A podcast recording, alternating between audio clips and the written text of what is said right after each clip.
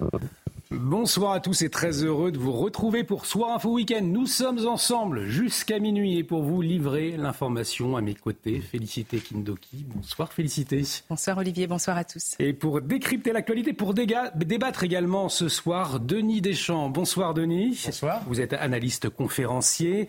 Euh, Jean Pierre-Yves, pardon, Pierre-Yves Rougeron, politologue, est également avec nous. Bonsoir Pierre-Yves. Christian Proutot, fondateur du GIGN. Bonsoir. bonsoir. Christian. Maître euh, Jean-Baptiste Souffron, avocat, donc, est également avec nous. Bonsoir. La parole à vous euh, dans un instant.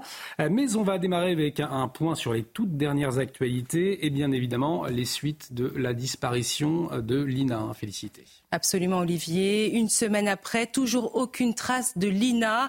L'adolescente de 15 ans a disparu il y a une semaine. La piste criminelle est sérieusement étudiée. Et ce matin encore, des investigations au peigne fin se sont poursuivies.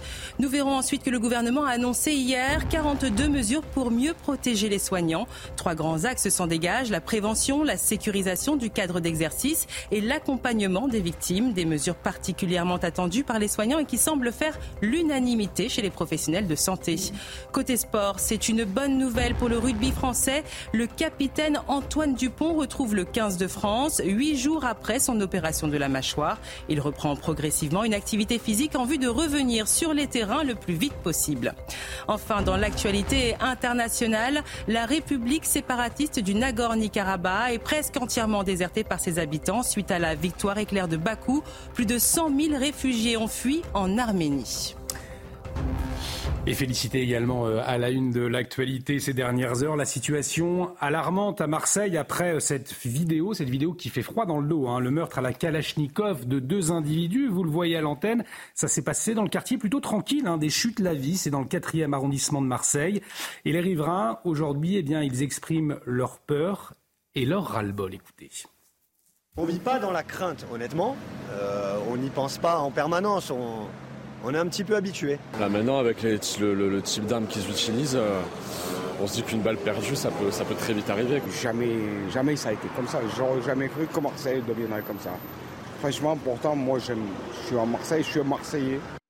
Alors on va y revenir largement avec vous, messieurs, dans un instant. Peut-être un, un premier mot, Christian Proutot. On voit en pleine journée euh, deux individus tirés à la Kalichnikov à Marseille. Alors on connaît euh, Marseille hein, pour ses trafics de drogue, ses règlements de compte depuis quelques années.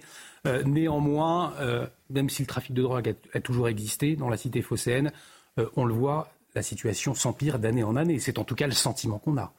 Oui, effectivement, parce qu'on a un petit peu la mémoire courte, il ne faut pas oublier que Marseille a toujours été un tournant.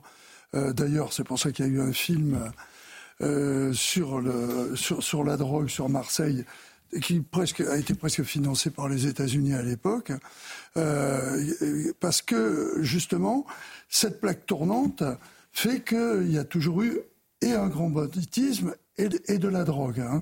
Donc euh, je mais un profil, un profil de bandit, de voyou qui évolue néanmoins. Oui, oui, mais qui tire cette fois-ci à l'arme d'assaut. À l'époque, les règlements de compte se faisaient 11-43, euh, qui correspondaient aux armes qui avaient été le plus récupérées après la Seconde, Guerre mondiale. Maintenant, du fait de, tout ce qui s'est passé dans les Balkans et tout, il circule beaucoup plus de, Kalachnikov, mais faut pas non plus euh, euh, fantasmer. Il y en a peut-être pas des milliers, mais il y en a suffisamment pour faire ce que l'on voit, qui est inadmissible, insupportable.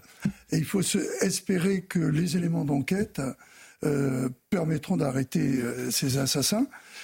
Qui règlent leur compte entre eux, c'est une chose, mais qui de toute façon sont intolérables dans un, état de droit. Alors faut-il faire euh, intervenir l'armée? Certains le, demandent. L'État met-il tous les moyens pour contrer ce, phénomène, pour endiguer ce phénomène? L'État craint-il des conséquences?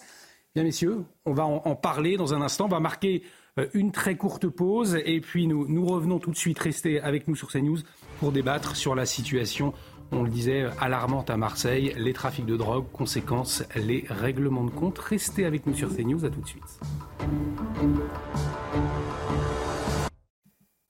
Et de retour sur le plateau de Soir Info Week-end, bienvenue si vous nous rejoignez. Pour vous accompagner ce soir, félicité Kindoki, Denis Deschamps, Jean-Baptiste Souffron, Pierre-Yves Rougeron et Christian Proutot. On en parlait il y a quelques minutes à la une de l'actualité, cette situation, situation alarmante à Marseille, après cette vidéo, une vidéo qui fait froid dans le dos. Le meurtre, vous le voyez sur ces images, à la Kalachnikov de deux individus dans le quartier, plutôt tranquille d'ailleurs, des Chutes-la-Vie, dans le 4e arrondissement de Marseille. Les riverains, aujourd'hui, eh bien, ils expriment leur peur, leur ras-le-bol. On voit ce sujet de Soumaya Lalou, Stéphanie Routier et Adrien Spiteri, et on en parle ensuite. Les impacts de balles de Kalachnikov et les traces de sang sont encore visibles. Dans le quartier des Chutes-la-Vie à Marseille, les habitants sont sous le choc après une fusillade jeudi dans une rue commerçante. J'ai entendu de gros coups, mais je pensais que c'était comme euh, ce que faisaient les jeunes d'habitude, euh, les, comment s'appelle, les feux d'artifice. Je pensais pas que ça arriverait dans ce quartier surtout. Enfin, on est, c'est tranquille ici, il se passe jamais rien. Du coup, euh, ouais, c'est un peu, c'est un peu stressant, on va dire. Face à l'inquiétude qui atteint ce quartier jusqu'ici épargné par les violences, certains riverains expriment un sentiment de résignation. N'importe où ça peut tirer. Voilà. C'est Marseille? C'est Marseille. On vit pas dans la crainte, honnêtement. Euh, on n'y pense pas en permanence, on, on est un petit peu habitué. Depuis le début de l'année dans la ville, en conséquence du trafic de stupéfiants, plus de 40 personnes ont déjà perdu la vie, dont 3 sont des victimes collatérales. Là maintenant, avec les- le, le- le type d'armes qu'ils utilisent, euh, on se dit qu'une balle perdue, ça peut, ça peut très vite arriver. quoi. Au fatalisme et à la peur se mélange aussi le ras-le-bol.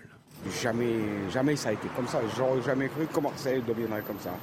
Franchement, pourtant, moi, j'aime, je suis en Marseille, je suis un Marseillais. J'aime Marseille, je ne veux pas me sortir de Marseille, mais ça suffit. Les auteurs de cette attaque sont toujours en fuite. Une enquête en flagrance a été ouverte pour assassinat et tentative d'assassinat en bande organisée.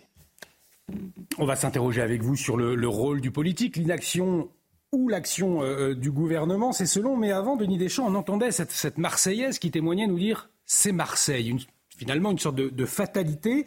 Euh, on ne peut plus rien faire, vraiment. Euh, Qu'est-ce que vous répondez lorsque vous entendez euh, cette fatalité? Ça, c'est une très très bonne question. D'autant qu'en plus, on voit que ça se déplace ou ça s'étend, puisque euh, il y a des quartiers qui étaient tranquilles, qui étaient réputés tranquilles, qui maintenant sont touchés par ce genre de ce genre de phénomène. Et effectivement, comme disait un riverain, euh, peut y avoir des balles perdues, puisque quand on tire une centaine de douilles, forcément, ça peut traverser les fenêtres comme on l'a vu, et, ça peut devenir de plus en plus grave. Euh, le deuxième point, c'est que euh, pour rebondir sur ce que disait le commandant Proutot, euh, effectivement, Marseille est une énorme mégalopole qui a toujours été depuis toute son histoire, depuis plus de 2000 ans, au carrefour de la Méditerranée, du sud, du nord, des, flux commerciaux. Et ça a toujours été un enjeu avec beaucoup d'argent qui a été brassé, beaucoup de commerce qui a été brassé. Et ça a toujours été un énorme centre commerce légal ou illégal. Et donc là, on, assiste en réalité probablement à des évolutions de périmètre de, business, probablement à des changements, euh, à des changements de- de territoire, enfin de- en tout cas de, de gens à la tête de certains territoires. Et probablement que le gâteau est assez juteux parce qu'apparemment ça se bataille comme très très fort. Euh, et justement, pour revenir sur votre question, pour faire le lien, le, le politique est totalement, comment dire, euh, démuni dans ces cas-là. On, on a tous souvenir cet été de la visite du président euh, avec beaucoup d'annonces. Il est resté plusieurs jours. Il, il a manifesté son amour de la ville Avec son plan Marseille en grand, on se souvient. Exactement, je ne sais plus, 1,5 milliard cinq euh, de, de mémoire avec la totalité des, des efforts qu'il voulait déployer. Donc, euh, très bien, euh, mais en attendant, on a bien vu, ils ont même déplacé la CRS 8. Euh, là, le mouvement est beaucoup plus ample que le, pouvoir des politiques. Et je pense qu'il faut faire un travail de fond. comment dire, très très puissant pour arriver à contenir ça, mais là on ne le contient pas du tout. Alors justement, vous soulevez cette interrogation. Est-ce que l'État est trop faible? Est-ce que l'État craint d'employer au fond des moyens forts? Eh bien, c'est oui. Euh, Pour Philippe de Villiers, c'est ce qu'il exprimait hier soir dans son émission. Écoutez-le. On a peur de passer à la phase suivante, c'est-à-dire de passer de la police à l'armée. En fait, les policiers, euh, quand on les consulte, ça m'arrive, ils disent ce sont des gens remarquables. Remarquables. Les gens qui s'occupent du trafic de la drogue, ils sont pointus. Euh, vous vous souvenez du film Bac Nord? Bon. Euh, ils sont dépassés là, ils peuvent pas. Là, c'est plus, plus de, l'ordre de la police là, c'est l'armée. Et euh, si vous mettez l'armée euh, dans, les rues de Marseille, je peux vous dire que la population sera d'accord et que ça va calmer les narcotrafiquants. Quand je dis nos dirigeants ont peur, ils ont peur d'affronter le réel. sur la question du déploiement de l'armée. Je vous pose la question tout de suite. Mais avant, euh, Pierre-Yves Rougeron, est-ce que l'État a peur d'affronter le réel? Euh, avec cette situation, notamment à Marseille, selon vous? Ça ne date pas d'aujourd'hui.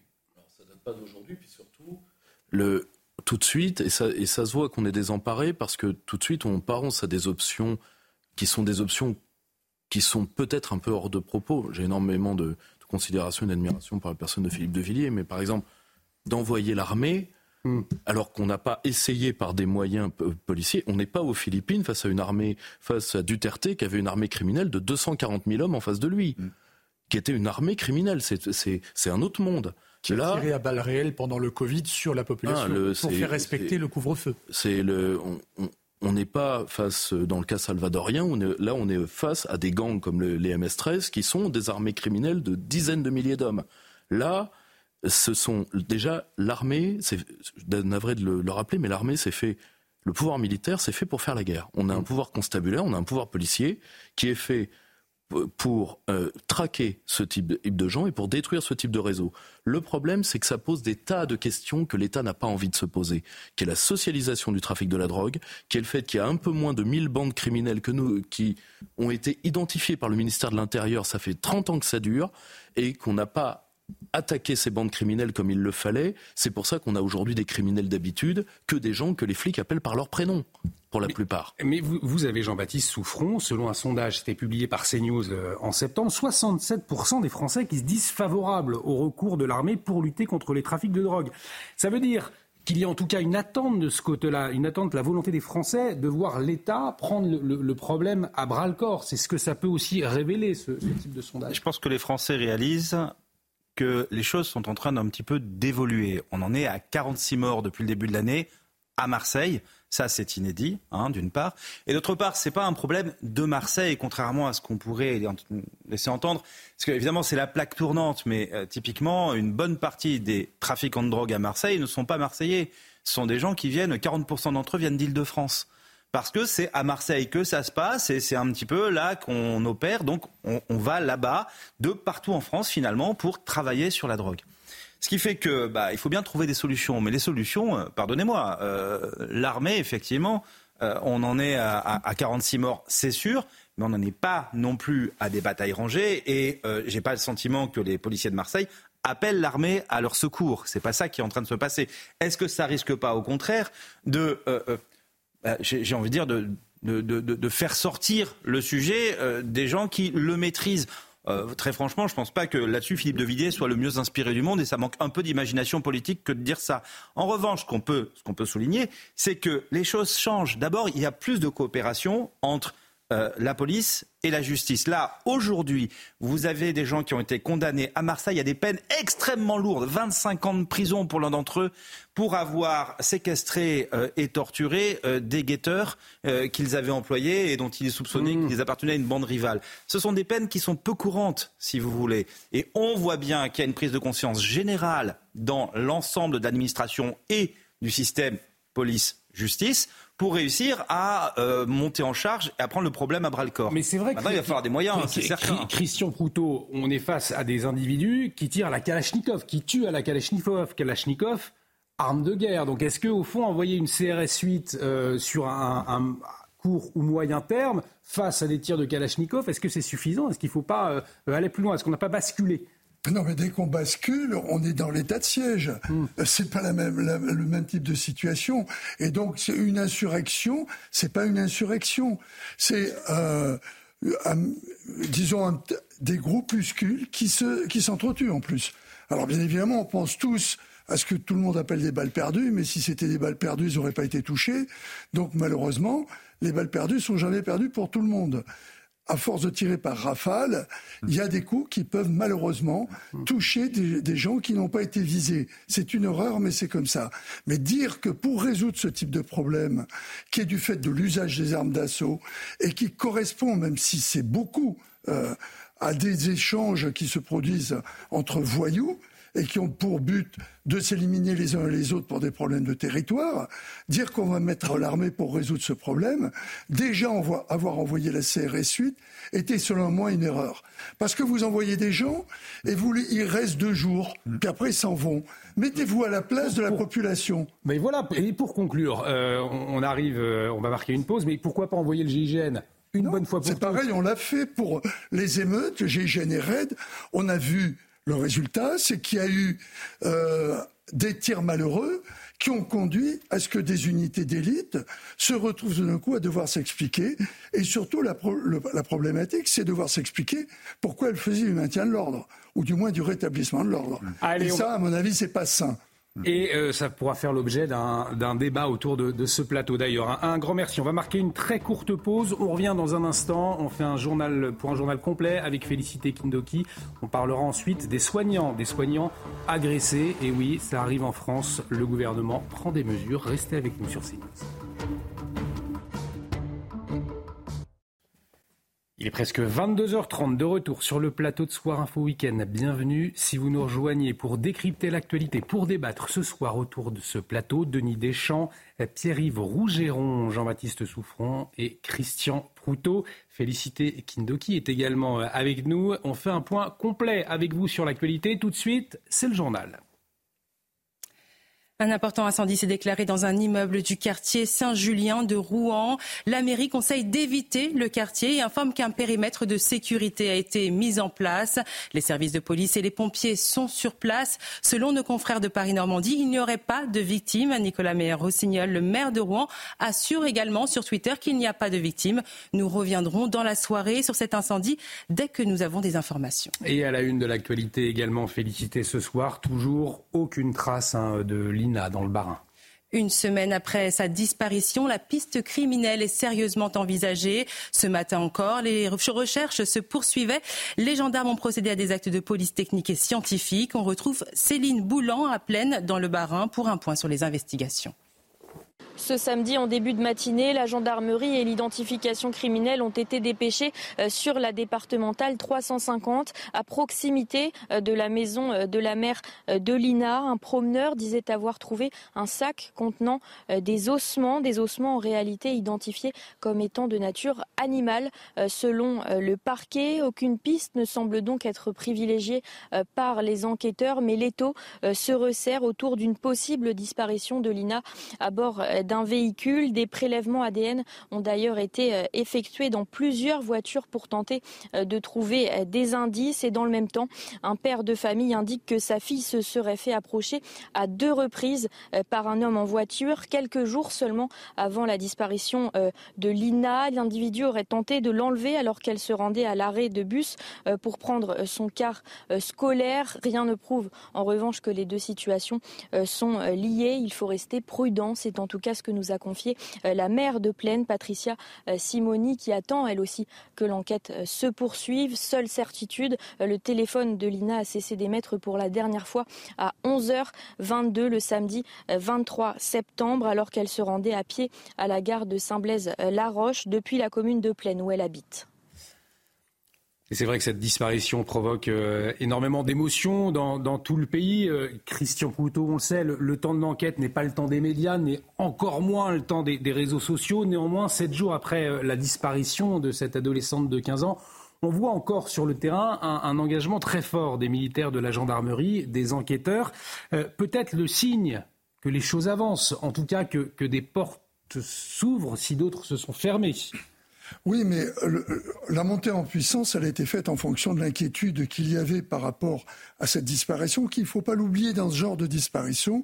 Et c'est un problème, euh, c'est que c'est au départ une disparition inquiétante. Hum. Donc, euh, il n'y a pas encore d'ouverture d'information. Euh, on, on, cherche quelqu'un qui peut avoir fugué, qui peut avoir... Après, l'hypothèse de la mauvaise rencontre, qui est compte tenu à la fois des lieux mais également euh, du fait qu'à chaque fois qu'on a fouillé, on n'a rien trouvé, de proche en proche, hein, puisque, euh, pardon, en s'éloignant du, dernier point où son téléphone euh, avait marqué, donc puisque les balises, c'est la seule chose qu'on puisse faire en matière judiciaire, mm. savoir où a borné le téléphone. les écoutes ne, pourront, ne peuvent intervenir qu'à partir du moment où il va y avoir une, une, autre, une autre action juridique qui va permettre, avec la désignation d'un juge, de mettre en place des mesures qui permettront des écoutes, euh, pouvoir sonder euh, ce qu'on appelle les fadettes de, de, tous les téléphones à la fois des proches, hein, parce qu'on peut toujours penser qu'il peut y avoir les proches, mmh. mais toute cette fouille, elle était nécessaire. N'oubliez pas qu'il y avait trois niveaux. Il y a ceux qui sont sur le terrain, il y a ceux qui enquêtent, qui sont dans les bureaux, et vous aviez les véhicules de la police scientifique euh, qui étaient là pour identifier chaque objet trouvé qui pourrait peut-être donner, entre guillemets, un indice. Avec le témoignage de la jeune fille qui dit, elle, avoir été euh, euh, interpellée à deux reprises par un véhicule qu'elle avait elle-même identifié suspect, on s'oriente vers, autre chose. Et je pense qu'on on doit être tous d'accord sur ce plateau qu'on va changer de rythme. Bien sûr, c'est long, mmh. vous avez raison. Mmh. Mais il faut pouvoir avant de décider euh, des, auditions qui seront autre chose que des auditions, mais qui peuvent être des gardes à vue, il faut qu'il y ait l'ouverture d'une information euh, précise. Et, là, pour le moment, on n'était que sur une disparition inquiétante. Et on suit tout ça, bien évidemment, de très près sur CNews avec nos envoyés spéciaux sur place. L'enquête à présent sur l'affaire du meurtre d'un quadragénaire. Souvenez-vous, c'était lors des fêtes de Bayonne. Eh bien, euh, l'enquête évolue. En effet, six hommes ont été mis en examen pour homicide volontaire et non dénonciation d'un crime. Âgés de 21 à 27 ans, ils sont déjà connus de la justice pour certains. Par ailleurs, une femme de 33 ans a également été placée sous contrôle judiciaire. Le 26 juillet dernier, le quadragénaire avait été roué de coups par trois individus après leur avoir fait une remarque alors que ces derniers urinaient devant sa porte. Et puis l'émotion, toujours très vive hein, dans l'heure après le terrible infanticide de Lisa. Lisa, souvenez-vous cette fillette de 3 ans. Ce sont près de 500 personnes qui se sont réunies aujourd'hui pour lui rendre hommage. Des roses blanches ont été déposées dans le jardin proche de la mairie de Conches-en-Ouche où la fillette est décédée après les violences présumées de la part de sa mère et de son beau-père. Allez, un mot sur euh, l'actualité internationale à présent. La République séparatiste du Nagorno-Karabakh est presque entièrement désertée par ses habitants. Suite à la victoire éclair de Bakou, ce sont plus de 100 000 réfugiés qui ont fui en Arménie par crainte de représailles de l'Azerbaïdjan. Près de Goris, des centaines de réfugiés attendent qu'on leur propose un hébergement sur la place centrale au milieu de leurs bagages. Écoutez le témoignage de cette journaliste locale. Comme vous pouvez le voir, nous sommes toujours bloqués sur la route. Cet exode n'est pas seulement insupportable pour des raisons psychologiques. De nombreuses personnes ici deviennent des réfugiés pour la troisième fois de leur vie. Uh, Mais cet exode est déjà insupportable physiquement, car cela fait 16 heures que nous sommes sur cette route. Uh, nous avons déjà parcouru environ 28 kilomètres. Il semble que dans les prochaines 24 heures, nous ne pourrons toujours pas atteindre la frontière. On va y revenir largement euh, avec vous, messieurs, dans cette émission, mais peut-être un mot, euh, Jean-Baptiste Souffron. Euh, la communauté internationale apparaît bien silencieuse, on peut le rappeler. Hein, c'est 80% d'une population qui quitte cette terre qu'elle occupait depuis plus de 2000 ans. Oui, oui, et, ça, laisse, ça laisse un peu pantois de voir euh, la vitesse à laquelle finalement tout se referme. Quand on parle d'enclave, il faut bien voir que euh, ce n'est pas une petite zone, ça représente peut-être un tiers, un quart euh, du reste du pays. Donc c'est vraiment quelque chose d'important. Tous ces gens sont tous en train de partir. Ceux qui restent, ce sont ceux qui n'ont pas vraiment le choix. Hein, soit qu'ils aient encore euh, des, éléments d'urgence à devoir gérer, euh, des situations personnelles qui les empêchent de partir, peut-être parce qu'ils sont malades ou des choses comme ça. Et on se retrouve à se demander qu'est-ce qui reste à gérer pour la communauté internationale, sachant que bah, tout ça part bien sûr du fait que Vladimir Poutine a abandonné en fait son ancien allié, l'Azerbaïdjan, euh, a décidé de les laisser tomber, enfin voilà, de, enfin l'Arménie a décidé de les laisser plus ou moins tomber au fur et à mesure où ils essayaient, eux, de leur côté, de se rapprocher un petit peu de l'Occident. on a le sentiment que peut-être, d'ailleurs, cette, cette scène, ben, en fait, n'est que le prélude de quelque chose de peut-être plus grave puisqu'il y a d'autres zones de conflit entre l'Arménie et l'Azerbaïdjan qui n'ont pas l'air du tout de se calmer. À, à ce niveau, pour l'instant, à court terme, ce qui reste à faire, c'est probablement pour la communauté internationale à gérer l'aide humanitaire, d'une part, bien sûr, s'assurer qu'elle arrive bien, que euh, euh, ces personnes vont pouvoir être accueillies dans des conditions qui soient à peu près correctes, et puis euh, également à contrôler les violations des droits de l'homme qui risquent de se produire dans l'enclave. On a vu que plusieurs anciens dirigeants de l'enclave avaient été arrêtés pour terrorisme. On ne sait pas comment les choses vont se terminer. Et après, savoir comment ça va évoluer, vous avez donc ce pays, l'Arménie, qui est d'un côté avec un voisin avec lequel il est matériellement en guerre aujourd'hui, au sud l'Iran, ensuite la Turquie. Euh, et au nord, euh, la Russie qui ne le soutient plus. Donc euh, c'est quelque chose qui va être très compliqué. Et on y reviendra largement à partir de 23h dans Soir Info Week-end. Actualité internationale toujours et, et ces critiques d'Elon Musk, du milliardaire, des critiques qui critiquent, pardonnez-moi, vivement le, soutien hein, de Berlin à des ONG secourant des migrants en. Sa critique est parue dans un post euh, sur son ancien réseau social X, anciennement Twitter. Elon Musk prône une victoire électorale du parti allemand d'extrême droite AFD. Est-ce que le public allemand est conscient de cela? C'est ce qu'a écrit hier le milliardaire, ce à quoi le gouvernement allemand a répondu, c'est ce que l'on appelle sauver des vies. Et puis le pape François a euh, ordonné aujourd'hui 21 cardinaux issus de quatre continents. La majorité d'entre eux seront appelés à élire un jour son successeur. Il s'agit de diplomates, de proches conseillers et des hommes de terrain. La cérémonie solennelle s'est tenue ce matin sur la place Saint-Pierre de Rome. Les nouveaux cardinaux se sont agenouillés devant le pape pour recevoir la barrette, une toque quadrangulaire et un anneau cardinalis. Allez, on va parler euh, économie à présent, inflation plus précisément, puisque vous l'avez peut-être remarqué, eh bien, le prix du kilo de pommes de terre, il a considérablement augmenté. Ce phénomène s'est mesuré durant l'été en dépassant les 2 euros au kilo dans les supermarchés. Les explications de cette hausse sont diverses. Sarah Fenzari a enquêté. Reportage. Très cher tubercule, il faut dire que les prix des pommes de terre flambent. Selon l'INSEE, en moyenne aujourd'hui, un kilo de pommes de terre coûte 2,19 euros contre 1,76 euros il y a un an. Plusieurs raisons expliquent ce phénomène. Aujourd'hui, nous consommons des pommes de terre issues des productions de 2022 et ces récoltes ont été catastrophiques en raison des sécheresses et des chaleurs extrêmes. On voit, on voit que depuis ces quelques années, euh, on a de grosses amplitudes. Quoi. On a des grandes périodes de sécheresse suivies de grandes périodes d'humidité. La demande, n'ayant pas diminué face à des stocks amoindris, entraîne donc une hausse des prix. Mais d'autres raisons viennent s'ajouter à ça, et notamment l'inflation. La hausse des prix de l'énergie s'est répercutée sur les tarifs. Une fois récoltées, les pommes de terre doivent être stockées dans d'immenses chambres froides qui consomment énormément d'énergie. Face à toutes ces raisons, cet agriculteur dresse les enjeux pour les années à venir. Je pense que face à ça, euh, l'un des enjeux qui va être le nôtre, c'est comment, avec euh, euh, le lot qui nous sera, le ce que j'appelle moi le partage de l'eau, ça va être vraiment, vraiment un, un gros challenge pour notre. il va falloir apprendre à produire toujours autant avec moins d'eau. Et cette année encore, la météo a été capricieuse avec ses fortes précipitations printanières, retardant ainsi la récolte prévue en août à l'automne. Malgré tout, aucune pénurie n'est à craindre. Allez, je vous propose que nous nous arrêtions euh, à présent sur ces mesures annoncées par le gouvernement face aux multiplications de violences envers euh, nos médecins, nos infirmiers et nos soignants.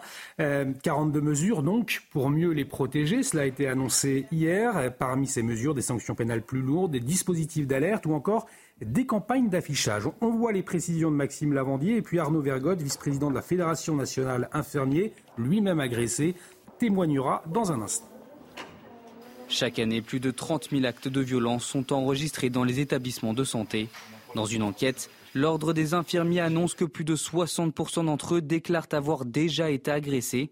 D'après le président de l'Ordre, il était temps que des mesures arrivent. Les infirmiers sont les premières, parmi les premières victimes de violence avec euh, nos confrères les pharmaciens et les, médecins. Et donc, euh, on avait, nous, objectivé qu'il y avait un vrai besoin autour de ce plan et la ministre s'est emparée à bras le corps et fait beaucoup de propositions euh, qui sont assez importantes. Et donc, c'est vraiment un premier pas, mais c'est un pas significatif parce qu'à présent, il n'y avait rien.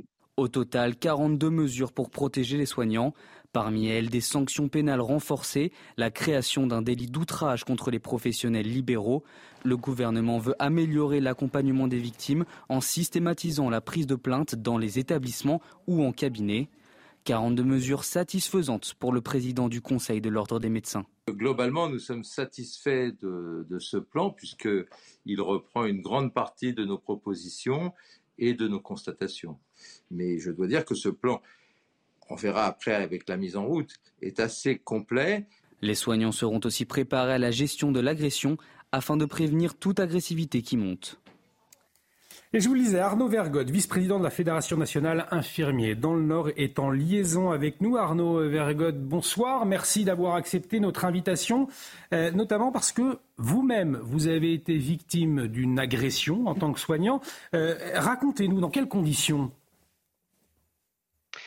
Bonsoir. Alors, c'était au domicile du patient, puisque les infirmiers libéraux se déplacent euh, essentiellement au domicile. Et un des patients a sorti un couteau et a essayé de, de, me poignarder. J'ai juste le réflexe de me protéger avec ma sacoche. Sinon, j'étais fortement blessé. Alors effectivement, une, une agression très violente. avec vos collègues, c'est un phénomène relativement nouveau, ces agressions euh, contre votre profession vous, les observez depuis longtemps?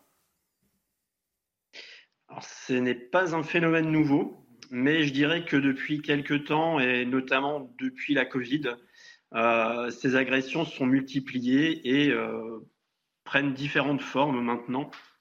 Il y a eu des, agressions verbales hein, avec des insultes, des mots pas toujours très tendres, mais de plus en plus, euh, on est victime de violences physiques. Mon épouse aussi, d'ailleurs, a été euh, agressée la semaine dernière par une patiente présentant des troubles psychiatriques. Donc il était temps que euh, ces 42 mesures apparaissent avec un développement sous ces trois axes. Mais globalement, c'est vrai qu'on pourrait être satisfait de ces mesures, mais je pense qu'on pourrait quand même aller un petit peu plus loin et, euh, notamment euh, certaines causes de ces violences. Euh, je dirais que le manque de médecins entraîne aussi des patients qui sont de plus en plus énervés. Voilà, c'est-à-dire pour quelle raison aujourd'hui votre profession est agressée Puisque ce qui nous échappe totalement, c'est que vous êtes là pour aider, pour soigner des vies, pour accompagner. pourquoi vous vous faites agresser? Pour quelle raison?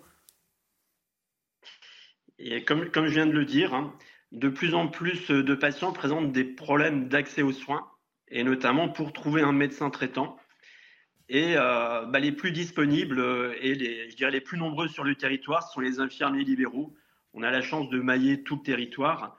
Et euh, des patients qui ne trouvent pas de, réponse à leurs problèmes de santé, maintenant, viennent contacter les infirmiers. Chose que je n'avais jamais avant. Ça fait une vingtaine d'années que j'exerce en libéral. Et de plus en plus souvent maintenant, j'ai des patients qui m'appellent pour des problèmes médicaux, médicaux pardon, qui ne sont pas de notre sort. Et donc, euh, face à une réponse négative de notre part, ou une, absence de réponse adéquate, frustration et violence ben, deviennent agressifs et nous agressent quand même euh, assez euh, incroyable. Effectivement, cela nous, étonne hein, autour de, ce plateau. Vous restez avec nous, euh, Pierre-Yves Rougeron. C'est vrai qu'on se dit qu'un soignant, il est là pour nous aider. On a tous autour de cette table consulté des médecins ou qui ont aidé des, proches ou qui, des enfants qui nous ont aidés. Ce qui interpelle, c'est pourquoi aujourd'hui on en arrive à agresser des soignants? Comment vous le comprenez, vous l'analysez? Alors, le, moi, le cas que je connais le plus, c'est celui des médecins libéraux donc qui se déplacent, euh, qui sont en cabinet et se déplacent au domicile du patient également en visite, particulièrement la médecine de campagne, qui est une, médecine sinistrée en France. Mm. Bon, quand on voit le profil de, en tout cas moi ce que j'ai pu constater parmi les agresseurs, pour les, euh, pour les, infirmiers, je serais, je serais incompétent pour voir s'il y a une différence de profil, mais en tout cas pour les médecins. Vous avez, à mon sens, trois, euh, trois grands types de, de, gens qui agressent des, des, des médecins vous avez premièrement tout ce qui est euh, psychiatrie. Hmm. C'est-à-dire que comme on n'a plus de procédures d'enfermement, comme on a euh, des procédures de, de camisole chimique qui sont totalement défaillants, comme donc on les laisse en ambulatoire, eh bien, comme ils voient des médecins et qui sont agressifs d'un point de vue général, eh bien, ils s'attaquent à la personne qu'ils voient le plus, le plus facilement. Euh, voilà, ils s'attaquent aux médecins. Bon, un. Ça fait aussi partie des blessures les plus graves, parce qu'on euh, est face à des gens qui ne s'appartiennent plus, et donc ça peut être un objet contondant, un objet coupant, ça peut, ça peut très vite très mal tourner. Euh, vous avez une autre chose qui, qui est dans certaines zones de notre territoire plus que d'autres, c'est ce que j'appellerais les agressions culturelles, c'est-à-dire des, euh, des, gens pour qui euh, le médecin, particulièrement le médecin femme, le, on n'a pas, pas à nous approcher. Mmh. Là, on devient agressif très vite. Ça, on a des, des cas routiniers, malheureusement, dans une partie de l'institution hospitalière. Et, le, et les derniers points, c'est, je dirais, la répercussion des gens qui sont à bout socialement et qui, d'un seul coup, se vengent sur le médecin. Pourquoi? Parce qu'ils sont dans la culture de on me doit que, et particulièrement le médecin, qui, comme tout service public, on a habitué les gens à être des consommateurs de services publics et non pas être dans une optique citoyenne vis-à-vis du service public. Donc le médecin, eh ben, est quelqu'un qui est à mon petit soin, et s'il ne l'est pas, eh bien, j'ai le droit de m'énerver. Hmm. Malheureusement, ça, ça se, ça se constate assez facilement dans une simple salle d'attente. Arnaud Vergotte, 42 mesures annoncées par le gouvernement, trois grands axes, vous le disiez tout à l'heure, la prévention, la sécurisation du cadre d'exercice ou encore euh, l'accompagnement des victimes. Euh, qu'est-ce que vous retenez de ces mesures Est-ce qu'elles sont ciblées Puisque c'est vrai qu'en les énumérant, je me disais qu'il euh, n'est pas question de, l'auteur. Alors, un délit d'outrage, si, qui va être mise en place, alors il faut qu'il soit voté, hein, mais qui a été annoncé en tout cas. Euh, elles sont suffisantes, ces mesures? Suffisantes, euh, je dirais que ça ne sera, jamais suffisant. On n'arrivera jamais non plus à, faire zéro violence. Mais je pense que c'est déjà une grande avancée. Euh, quoique, pour le monde libéral, il y a certaines mesures qui ne sont pas vraiment applicables, notamment au domicile du patient, quand c'est revoir l'environnement, euh, réhabiliter des lieux euh, pour qu'ils soient plus euh, sécurisés. Au domicile du patient, c'est toujours compliqué. Après, le délit d'outrage, c'est une excellente nouvelle. Si ça pouvait dissuader les gens d'agresser les soignants, certainement qu'on avancerait aussi dans ce sens. Et je pense que l'accompagnement est aussi très très important. Mmh. Et notamment, euh, inciter les, soignants victimes de ces agressions à, déposer plainte. À déposer plainte, ce qui ne se fait pas suffisamment encore aujourd'hui Il y a une peur toujours d'aller déposer plainte quand on est soignant après une agression? Bah, Il y a une peur aussi, mais euh, il y a certainement d'autres facteurs. Moi-même, quand j'ai été agressé, je ne suis pas allé déposer plainte. Soit, euh, soit il y a cette peur euh, voire des représailles, mais aussi euh, bah, peut-être le manque de temps aussi. Et mm. puis, euh, je pense qu'il y a aussi le sentiment d'impunité qu'il y a derrière, où il n'y a pas vraiment de, réponse non plus judiciaire, où face à un patient avec des troubles psychiatriques, on se dit finalement, il ne sera pas poursuivi, ça ne servira à rien. Donc, beaucoup de nos collègues pensent que c'est une perte de temps. Merci beaucoup Arnaud Vergotte, vice-président de la Fédération nationale infirmière d'avoir témoigné ce soir sur notre antenne. Jean-Baptiste Souffron parlait de, de ce délit, de cette création d'un délit d'outrage. Ce n'est pas encore fait, ça a été annoncé, ça va être proposé euh, contre les professionnels libéraux. Il existe déjà hein, pour les personnels hospitalier. Euh, si je ne m'abuse, 7500 euros d'amende. Euh, oui, mais tout seul. Est-ce que c'est suffisamment dissuasif On entendait le sentiment d'impunité. Euh. Je, pense que la dissuasion, c'est pas le fait d'avoir une infraction en plus ou en moins. Si les gens vont pas porter plainte, c'est qu'il y a des raisons. Si vous voulez, c'est qu'on est dans une situation. Moi, moi, moi j'attends impatiemment dans un an, quand on nous annoncera le plan 2 euh, le plan 3. Euh, il se trouve que euh, ces agressions ont commencé quand? Elles ont commencé au fur et à mesure où a démarré en fait la dégradation du service public hospitalier. C'est aussi simple que ça. C'est-à-dire que vous avez des gens, il y a deux types d'agressions. Il y a des agressions quand les gens arrivent dans les 30 premières minutes et à ce moment-là, ce sont surtout les accompagnants qui agressent parce qu'ils comprennent pas, comprennent pas tout de suite en charge le patient. Et puis vous avez des agressions au bout de deux heures quand, à partir de deux heures d'attente à peu près, quand les gens en fait voient passer des gens devant eux et qui comprennent pas pourquoi eux, bah, en fait, ne savent pas que leur blessure, leur problème n'est pas urgent ou pas assez urgent pour qu'on les prenne tout de suite et que même s'ils ont mal, on va faire passer d'autres gens avant. Mais tout ça vient de quoi? Tout ça vient du fait qu'en réalité, on n'a pas les capacités d'accueil et on n'a pas Enfin, ça fait des années maintenant, ça fait quoi? 3-4 ans que euh, les services publics hospitaliers se plaignent, euh, aussi bien libéraux euh, que publics, eh bien d'être abandonnés par l'État et de ne pas pouvoir suffisamment traiter. On ferme des lits, on ferme des espaces, etc. Ben, ça se traduit nécessairement pour les usagers bah oui, par des réactions qui deviennent de plus en plus violentes. Donc je ne vois pas dans ces mesures, même s'il y a des choses qui sont intéressantes, la plainte sur place, ça va être très bien, ça va permettre typiquement à quelqu'un qui est agressé de pouvoir déposer plainte. Mais quel suivi y aura-t-il derrière? Vous voyez ce que je veux dire? Oui, mais, mais de, de, on, on, veut faire, on veut faire un camp retranché en fait, des soignants et des hôpitaux, alors que ce n'est pas le problème. Oui, mais Denis Deschamps, autour de cette table, même si vous patientez aux urgences, c'est pas pour autant que vous allez mettre un coup de poing ou vous allez agresser verbalement un soignant, même s'il faut patienter 5 heures. Donc effectivement, il y a ce problème euh, des hôpitaux et en même temps, est-ce qu'il n'y a pas aussi un problème d'éducation? Pourquoi cette frustration aujourd'hui? Pardon. Allez-y, comment moi, moi, je ne pense pas que c'est un problème d'éducation. Je pense que notre société est malade. Mmh. Et ça fait un moment qu'elle est malade. Euh, monsieur disait tout à l'heure, fort justement, que les problèmes psychiatriques en France sont complètement abandonnés. Euh, je crois qu'en 1960, on, on, a moitié moins de, de, soignants en psychiatrie qu'on en avait en 1960. Non, mais il y a un truc qui va pas. Hmm. Et regardez le nombre de gens qui ressortissent beaucoup plus d'un problème psychiatrique qu'il y a en prison actuellement. C'est énorme.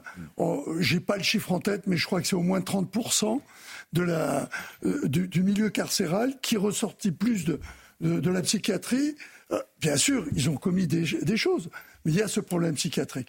Et il y a un autre problème qui prouve que la société est malade. Il est évalué à euh, presque entre 15 et 16 millions de Français qui prennent des anxiolytiques. Ça prouve bien que notre société va pas trop bien. Surtout dans d'autres pays. Voilà, résoudre des problèmes en aval et faire que des gens qui ont commis des choses qui sont répréhensibles contre des soignants, il n'y a pas de problème mais il ne faut pas espérer que ça va changer le comportement des gens. Hein. je voulais vous entendre aussi sur une, une, terrible, une terrible agression euh, à Versailles. On aura le temps d'y revenir euh, au cours de l'émission. Denis Deschamps, vous a pas entendu sur ce sujet. Vous vouliez réagir? Alors, euh, moi, je voudrais rebondir sur ce sujet parce qu'en réalité, cher Olivier, vous, notiez que euh, au bout d'une heure, deux heures, trois heures, on pourrait être un petit peu énervé. Mais non, mais il y en a qui attendent plus de 24 heures euh, dans, les urgences. Il y a même eu un décès dans les urgences. Donc, et on ne peut pas. vous vous souvenez Donc, on ne peut pas en vouloir au personnel parce qu'encore une fois, on est dans l'ineptie politique où, souvenez-vous, il y a quelques dizaines d'années, on voulait réduire le nombre de médecins pour justement limiter les dépenses, qui est totalement absurde. Et on voit aujourd'hui le, président de l'ordre des, des, médecins qui se félicite parce que quelques-unes de ces mesures ont été reprises. Mais on marche sur la tête. Et en fait, effectivement, Maître Souffon, je pense que ça date pas d'il y a 3 ou 4 ans, ça date d'il y a une bonne dizaine d'années, où malheureusement on concentre, on ferme des, des, des, hôpitaux pour concentrer, faire des énormes machines industrielles euh, hospitalières, mais en réalité, c'est les mêmes personnels. Et on a moins de personnel pour une population beaucoup plus grande aujourd'hui qu'on avait il y a 20 ou il y a 30 ans. Donc forcément, on est dans un goulot d'étranglement et on a des véritables problèmes. En plus, on, peut soulever aussi tout ce qui est libéral les médecins, euh, on, est infirmiers et médecins, on est dans une absurdité de dingue parce que là aussi, nous, on, on a la chance d'être en région parisienne. On peut avoir un rendez-vous dans la semaine, globalement dans la semaine. Vous vous écartez de 100 km, vous attendez un an. C'est absurde. Donc, en fait, on a délabré notre système de santé en France pour faire des économies de gestionnaires. Et en fait, le problème du système de santé, c'est qu'il doit être fait pour gérer des pics. Ça n'a rien à voir. Et je me permets d'ajouter un truc, et c'est très important, c'est qu'en fait ce plan, moi je vais vous dire, il marche encore plus sur la tête que ce qu'on peut croire, parce qu'à la fin, dans les 42 mesures, un tiers des mesures, ça va consister à faire quoi? Ça va consister à créer des emplois. Et au lieu de créer des emplois de soignants, on va créer des emplois, eh bien, en fait, de, voilà, de gardiens, de sécurité, euh, de, bah, de bunkérisation. Oui, mais, mais, tout ça, mais voilà, donc en fait, ça va contribuer à continuer à la paupérisation, non pas de l'hôpital. Le directeur d'hôpital, ça va aller, il va gérer une structure. Mais en revanche, ça va continuer à la paupérisation de la, enfin, du métier de soignant et du fait de soigner en France. Mais c'est pas ça qui va faire que euh, on attendra moins d'un an pour être finalement traité quand on est malade. Mais Pierre-Yves Rougeron, l'état de l'hôpital ne justifie pas euh, ces violences contre les soignants. personne, personne à cette table n'a dit que ça justifiait bien, quoi que ce soit. Bien, évidemment, mais euh, non, mais le, le, problème que, que, que, nous avons, c'est qu'on a une structure où les une structure qui est devenue euh, défaillante alors que c'était l'une des meilleures médecines au monde, et que malheureusement, ça l'est devenu tellement vite que la plupart, particulièrement des médecins, mais également des, des, des infirmiers s'ils ont un peu d'expérience, euh, ont vu le système à son meilleur et le système s'effondrer. Mm. Ça, dans un corps de métier, c'est terrible. Quand vous avez été quand vous, quand vous, êtes un métier, vous, entendez, vous entrez, vous, le, métier est délabré, vous sortez les délabrés, vous vous dites, bon, bah, euh, je je. Mais par contre, quand vous entrez dans un système médical qui est l'un des meilleurs du monde et que vous arrivez dans un système tiers-mondisé, on, vous, on vous pousse exactement, exactement le même problème. On vous, pousse on vous pousse au bord de la falaise. Or, vous êtes face à des personnels qui sont à bout des personnels qui sont fatigués, qui peuvent donc multiplier aussi les erreurs qui parfois, hmm. quand vous êtes au milieu d'une urgence de nuit, euh, vous êtes à la 30e personne et parfois qui arrive pour de la bobologie, vous ne le traitez pas exactement comme vous devriez, mais c'est humain, c'est et là, une embrouille part, et, à la fin, tout le monde le regrette. Et ils sont sur le front, justement. C'est ces personnels qui sont sur le front. Ça, c'est tout le rapport avec la fonction publique qui, je reprends mon cheval de, bataille, au moment où on a considéré que euh, la, partie grasse de l'État, c'était les fonctionnaires, on a réduit les fonctionnaires à un, non-renouvellement de, deux fonctionnaires qui partaient, on renouvelé pour un fonctionnaire. Donc, eh à, vous entendre finalement, euh, tous les quatre, ces 42 mesures annoncées par le gouvernement ne servent à rien. On a copié les, Mais déjà, nous verrons qui, qu'est-ce qui sera appliqué, hmm. déjà. Parce que le euh, Pierre qui parle n'amasse pas mousse. Oui. Campagne d'affichage, selon vous, c'est vrai que ça fait toujours sourire. Quand on parle de violence, de coups de couteau et que le gouvernement vous annonce des campagnes d'affichage, 42 mesures, il n'y a pas que ça. Euh, néanmoins, euh, ça vous étonne ou pas? C'est vrai que ça, ça, paraît, minime comme. Euh, mais non, mais si c'était, si c'était, si la notion de, de, je ne vais pas faire un truc qui est déjà, dont on sait déjà que c'est pas autorisé, que c'est, c'est contre la loi, si le simple fait de savoir qu'on va avoir 15 jours, un mois, servait à quelque chose, ça se saurait. Hmm. Moi, je ne. On punit les gens non pas en espérant que ça fera que d'autres feront pas le boulot, ne feront pas la même chose. On punit les gens parce qu'ils ont commis un acte répréhensible. Laissez-moi vous donner un exemple. Vous voyez la plainte systématique, ça a l'air d'une bonne idée. Bien sûr, euh, on se dit ils portent pas. Pour le coup, c'est vrai qu'ils portent pas assez. Mais il faut que ça suive derrière. Non, mais mais c'est pas ça. Mais la plainte systématique, ça veut dire que pour celui qui porte plainte derrière, c'est du travail aussi il va falloir que lui, il la suive sa plainte. Hmm. C'est-à-dire qu'une fois qu'il a lancé la machine judiciaire, il va falloir qu'il réponde. Et puis s'il n'a pas porté plainte exactement comme il faut, etc., bien évidemment, en face, eh ben, ça peut aussi se retourner contre lui de temps en temps. Vous voyez ce que je veux dire hmm. C'est-à-dire qu'en donnant l'apparence que euh, on va lancer des choses et tout, ça va déclencher, derrière, c'est des moyens, c'est du travail en plus qui va ne pas aller, eh bien, en fait, sur le métier de soignant en lui-même. Et j'aimerais soulever. Pour conclure, avant le, journal de 23 heures, Denis Deschamps. Juste un mot. Euh, j'aimerais euh, juste souligner que là, on a encore un nouveau point de bascule dans le monde dans le monde politique. C'est que pendant 30 ou 40 ans, nous avons eu des, des, promesses. Et on voit que derrière les promesses, il n'y a pas de delivery, il n'y a pas d'action. Et en fait, c'est pour ça qu'on ne croit plus, encore plus la jeunesse ne croit plus en la politique. Et là, avec ce genre de plan, Malheureusement, c'est encore un énième plan sur des urgences qui auraient dû être résolues depuis très longtemps.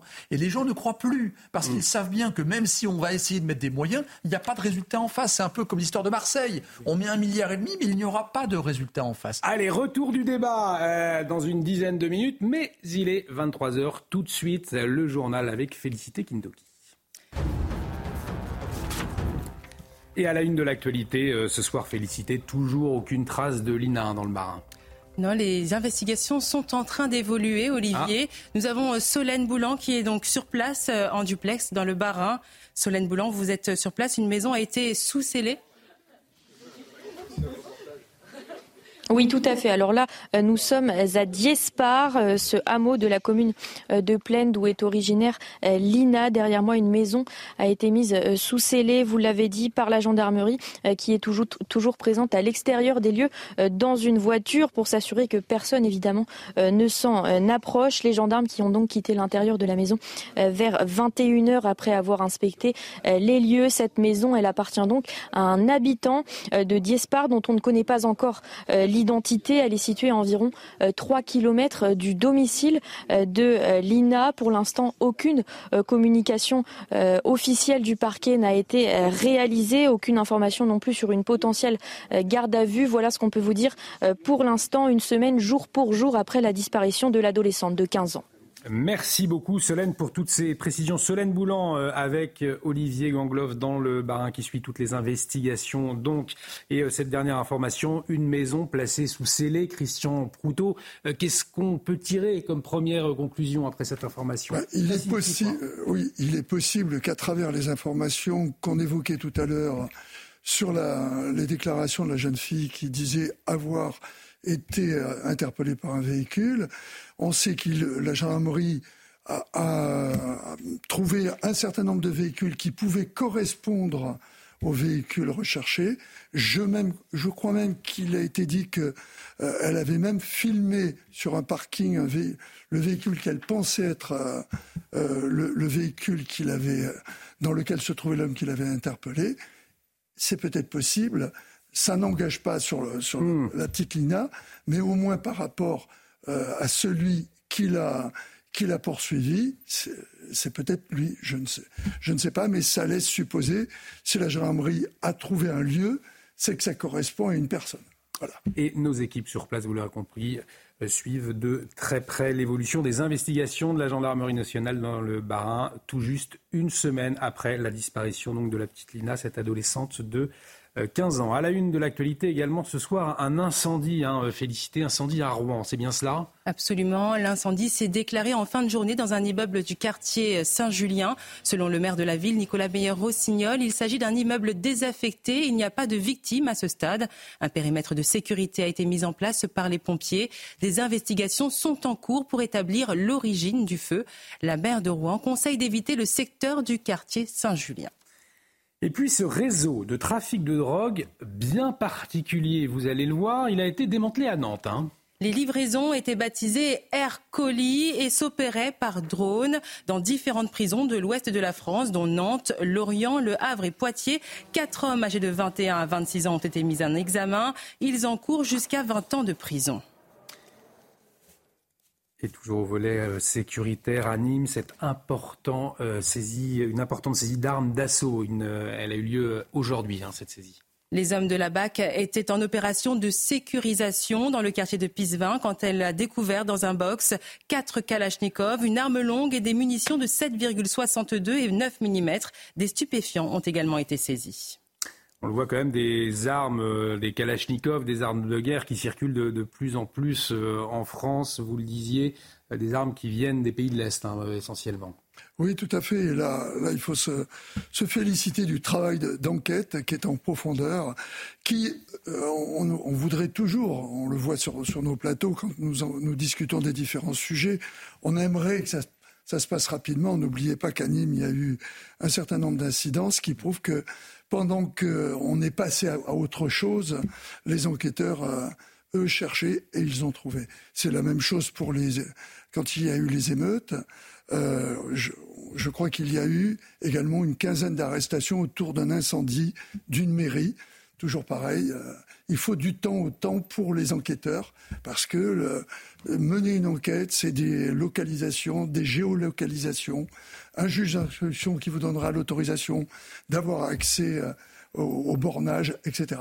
Et euh, au bout du compte, on se rend compte que malgré tout, la police judiciaire avance et que les gens euh, qui ont commis des méfaits devront payer. Effectivement, des policiers et, gendarmes très engagés sur le terrain. Et justement, cet après-midi, eh bien, des anciens policiers ou, même des, citoyens anonymes ont voulu leur rendre hommage. Euh, une semaine après hein, la manifestation contre les violences policières, cette fois c'est un, rassemblement qui a eu lieu cet après-midi à Paris pour soutenir, je le disais, les policiers. Douze autres villes ont également rejoint l'initiative de Jean Messia, président du Cercle de réflexion Vivre français. Des manifestations dites citoyennes et apolitiques en soutien aux forces de l'ordre. On écoute quelques participants réunis à Paris sur la place de la République. C'est important parce qu'il y a énormément d'agressions à l'heure actuelle. Euh, l'autorité de l'État est remise en cause et, donc euh, il faut prendre ses responsabilités et soutenir euh, la police pour euh, que les choses euh, reviennent dans l'ordre. Ils sont là pour nous protéger et, c'est pour moi, ça sera, ça sera toujours des protecteurs et non pas des, des, violents, de violents comme, comme certains veulent le dire. La police, c'est quand même la, la, sécurité pour notre pays et je pense qu'elle n'est pas respectée aujourd'hui et il faut que ça change, que la peur change de côté. Alors c'est vrai, euh, Pierre-Yves Rougeron, que la manifestation contre les violences policières, beaucoup de médias en ont parlé, je pense notamment au service public. Autant cette manifestation soutient à la police, alors oui, c'était une première. Euh, il y a CNews, il y a quelques médias qui en parlent. Pas un mot dans le service public. Est-ce que ça vous étonne? Alors pas du tout.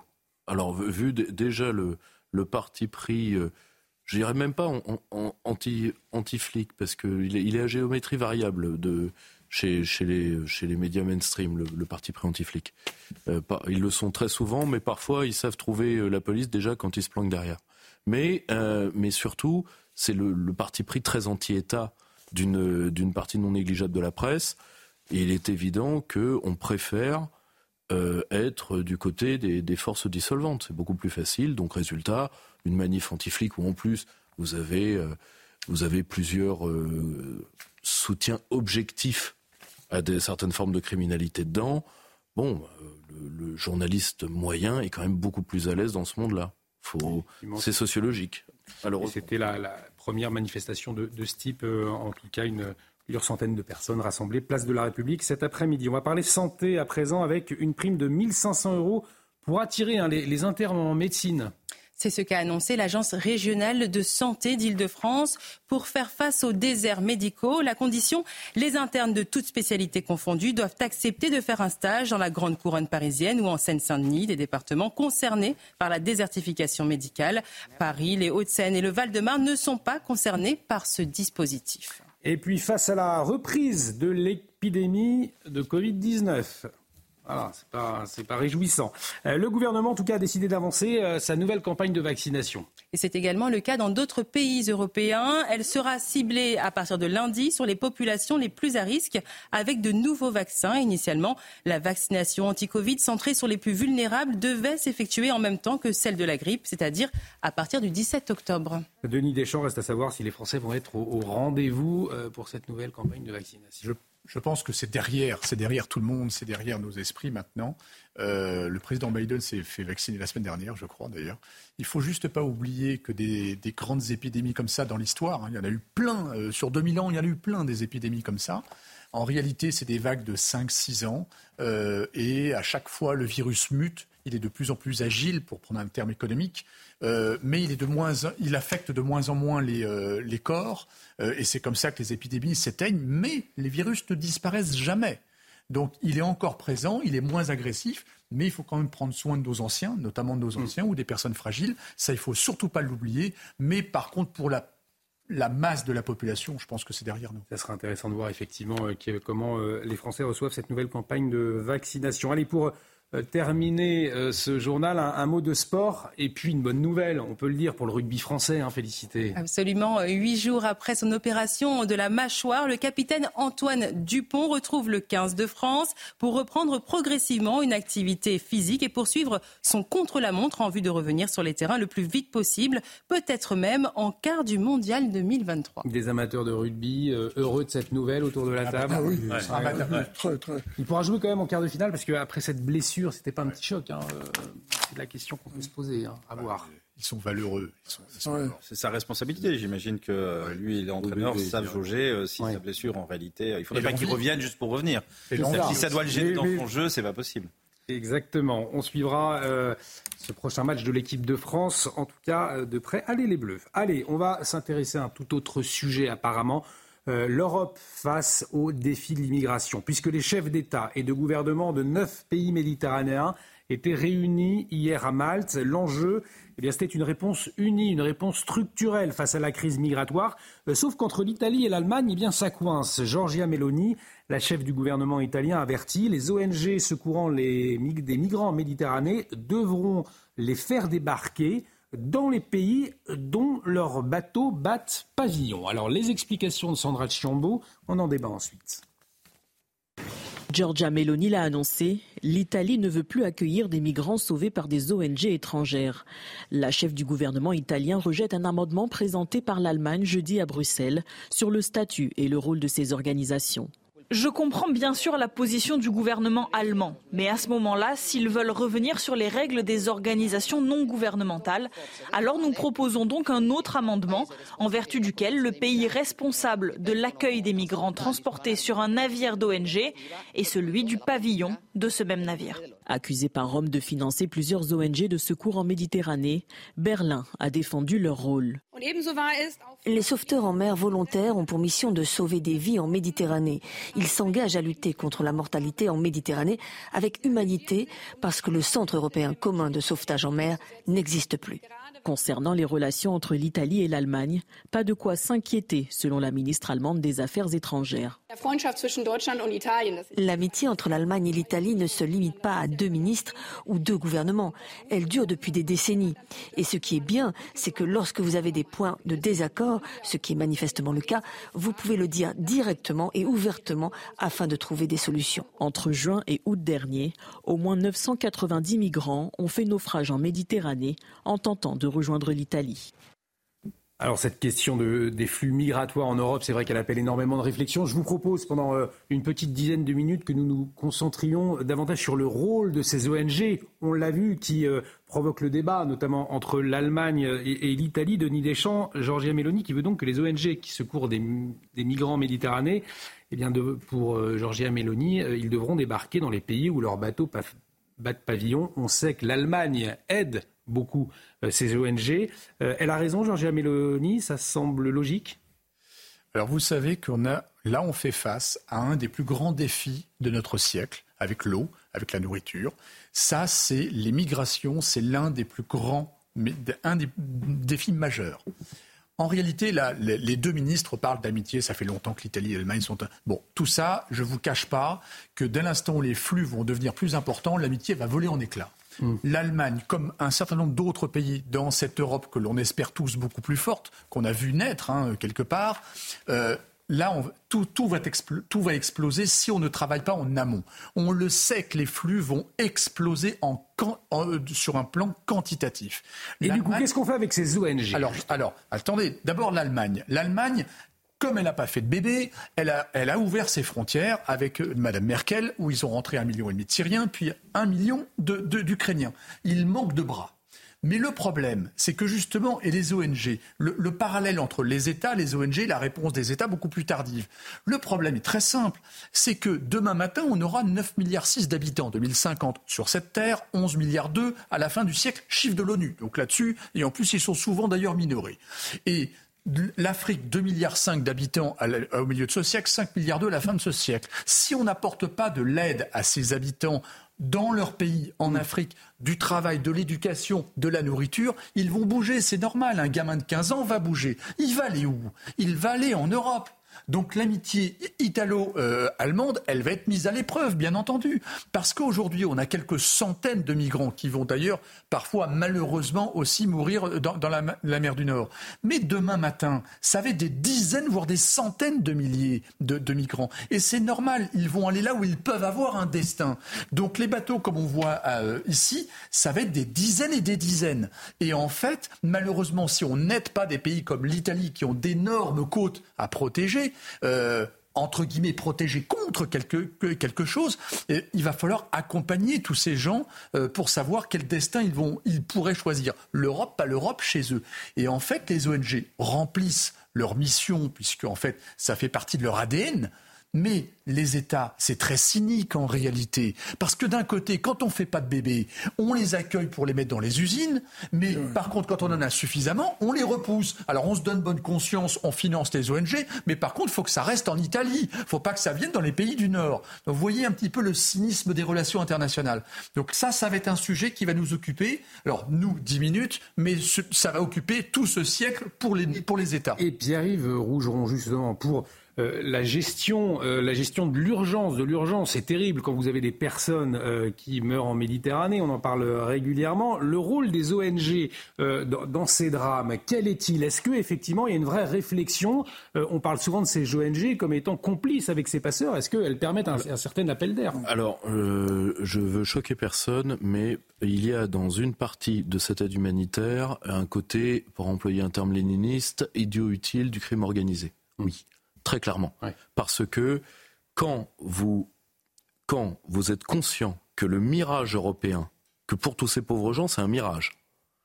Donc résultat, ils vont prendre des risques inconsidérés. Leur famille va s'endetter au pays, s'endetter auprès de circuits mafieux qui, s'ils ne remboursent pas, pourront se venger dessus. Pour trouver quoi à la fin? Pas grand-chose. Vous les mettez dans des, dans des embarcations de fortune, embarcations que parfois vous abîmez vous-même pour forcer les secours à venir, les mettant en danger. Et de toute façon, comme ils ont déjà payé, que vous les perdiez pour les réseaux criminels, si vous voulez, on ne va pas hmm. écraser une chaude larme dessus, et que des humanitaires entrent là-dedans sciemment, alors que la meilleure chose qui, qui était à faire, c'est solidifier les côtes en aidant les pays euh, maghrébo-machréquiens, une partie non négligeable de ces pauvres gens ne prendrait pas la mer si Kadhafi était encore là. Hein. Mm. Je, le, dis sans affection pour l'ancien régime libyen, mais c'est un état de fait. Or, nous devons aider nos amis tunisiens, nos amis algériens, même si parfois l'amitié avec l'Algérie est compliquée, et, euh, les États également euh, donc la reconstruction libyenne et l'Égypte, à solidifier tout le sud de la Méditerranée et à laisser ça à des gens un tout petit peu plus responsables que des gens d'ONG qui que j'accuse pas de pas avoir bon cœur, mais là, on est dans des affaires qui nécessitent un peu plus que du cœur. Mais on n'a pas le sentiment que euh, l'Europe, en tout cas euh, l'Allemagne, hein, puisqu'elle finance ces ONG, euh, aujourd'hui, que ces pays européens soient dans cet état d'esprit finalement. Ils sont plus dans l'état d'esprit de, de, faire venir, d'accueillir, plutôt que d'essayer d'aller aider ces personnes dans leur pays. Non, mais je pense qu'il ne faut pas se leurrer sur ce qui est en train de se passer au niveau du gouvernement italien. Giorgia Meloni, sur ce sujet, est dans un échec. Euh, sa stratégie, c'était celle de négociations avec la Tunisie, qui ont totalement échoué, euh, avec un gouvernement tunisien qui a décidé de laisser partir euh, les migrants. Et puis le problème, c'est qu'une fois que les migrants sont partis de leur point de départ, mais allez les arrêter dans la mer Méditerranée. Comment vous voulez faire?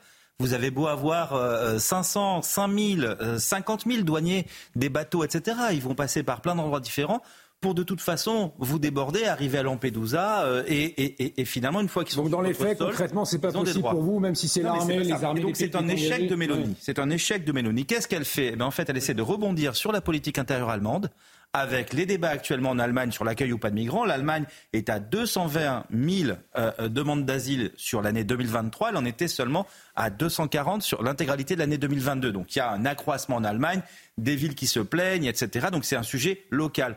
Cette ONG, c'est une ONG, c'est SOS Humanity qui est visée du doigt. Euh, c'est une ONG qui recueille les migrants quand leur bateau coule. Enfin, soit on les laisse mourir en, laissant leur bateau couler, soit on les met dans un bateau qui part quelque part. C'est 800 000 euros d'aide pour cette ONG. Est-ce que c'est avec 800 000 euros d'aide qu'on va empêcher les migrants 220 000 migrants de partir de Tunisie, d'Algérie Je ne pense pas. Donc, en réalité, on est sur un débat qui est purement politique et qui est un, débat entre la politique italienne d'un côté et la politique intérieure italienne, ah, la politique ah intérieure italienne et la politique intérieure allemande qui est compliquée. Ce que je remarque, ce qui est, ce qui est surprenant, c'est qu'il y a quelques jours à peine, on, avait l'impression que Emmanuel Macron vivait le meilleur amour euh, avec Giorgia Meloni sur ces sujets, qu'ils avaient tout un plan, etc., euh, avec des conditions d'aide, euh, enfin conditionner les aides pour les pays de départ, lutter contre les passeurs. Et finalement, tout vole en éclat avec des annonces par Meloni qui n'ont aucun rapport. Christian Proutot, on ne vous a pas entendu sur ce sujet. Pour conclure, quelle responsabilité des ONG selon vous? Moi, je pense que les ONG ne sont pas responsables des gens qui fuient euh, un pays en espérant, comme M. Rougeron, euh, l'a dit tout à l'heure, en espérant euh, un, pays de cocagne qui, effectivement, par rapport au nombre, n'existe pas. Or, si on ne fait pas attention à ce qui se passe en Afrique, et c'est pas avec les dictatures qui sont en train de, fleurir hmm. et qui font exploser ces pays qui étaient déjà fragiles, avec ce que l'on a fait effectivement, et je vous rejoins à nouveau, en Libye, parce qu'alors là, c'était le pompon. Hein.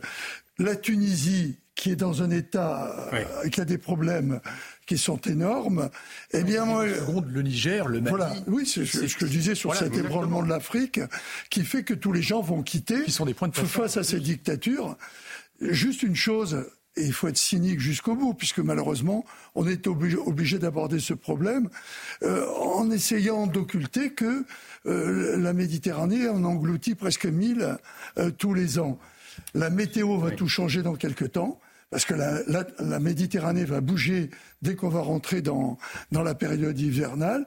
Les passeurs ne passeront plus et personne, tout le monde euh, versera une larme de crocodile sur ceux qui s'est Et voir si euh, l'Europe réussira à s'unir sur cette question.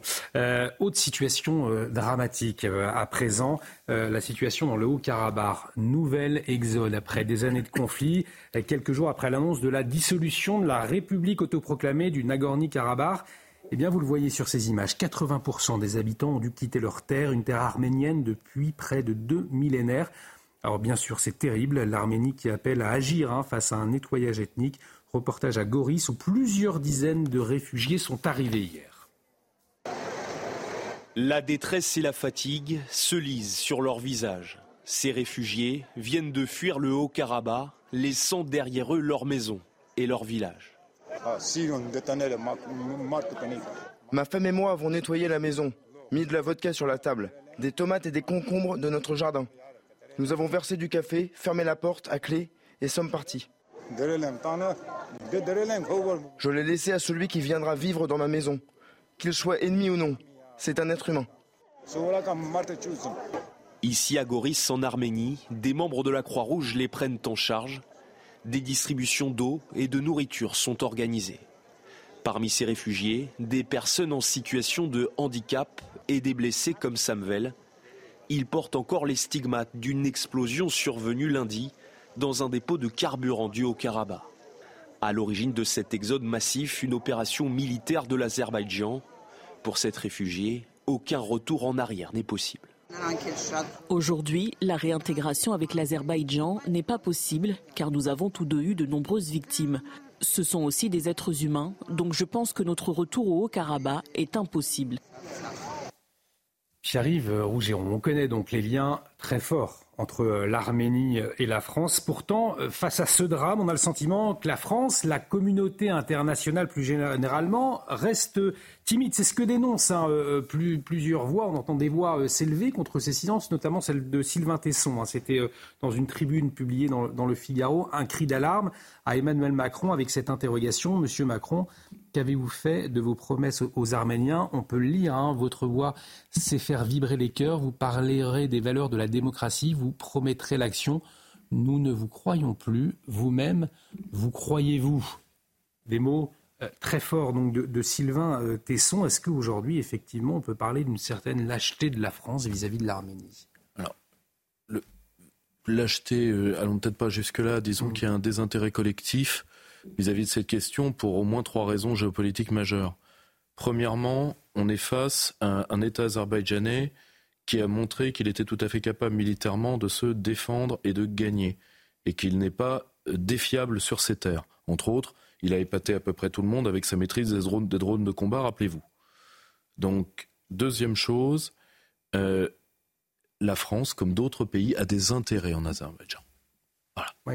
Voilà. Et et malheureusement, ce qu'on appelle la politique de civilisation, nos chers amis depuis des siècles, etc., par rapport à certaines questions, des questions énergétiques ou autres, eh bien, la politique de civilisation, si vous voulez, c'est à géométrie très variable. D'ailleurs, beaucoup de gens ont cru que Vladimir Poutine utiliserait cette carte de la politique de civilisation en protégeant l'Arménie. Il a préféré euh, caresser et l'Azerbaïdjan et la Turquie dans le sens du poil parce qu'il a besoin de l'allié turc. Mm. Bon, donc euh, la politique de civilisation, tout le monde l'oublie. Les Français d'accord, mais tous les autres aussi. Et personne ne vaut mieux. si on prend cet angle-là, personne ne vaut mieux. Et dernier point, le problème, c'est que nous étions en face au Karabakh de ce qu'on appelle un conflit gelé, c'est-à-dire euh, une zone disputée sur laquelle plusieurs grandes puissances peuvent appuyer euh, quand il y a un problème pour réchauffer le conflit, d'où le problème de conflit gelé. Malheureusement, euh, pour les populations qui sont prises en tampon dans ces conflits gelés, ça se passe toujours mal à la fin.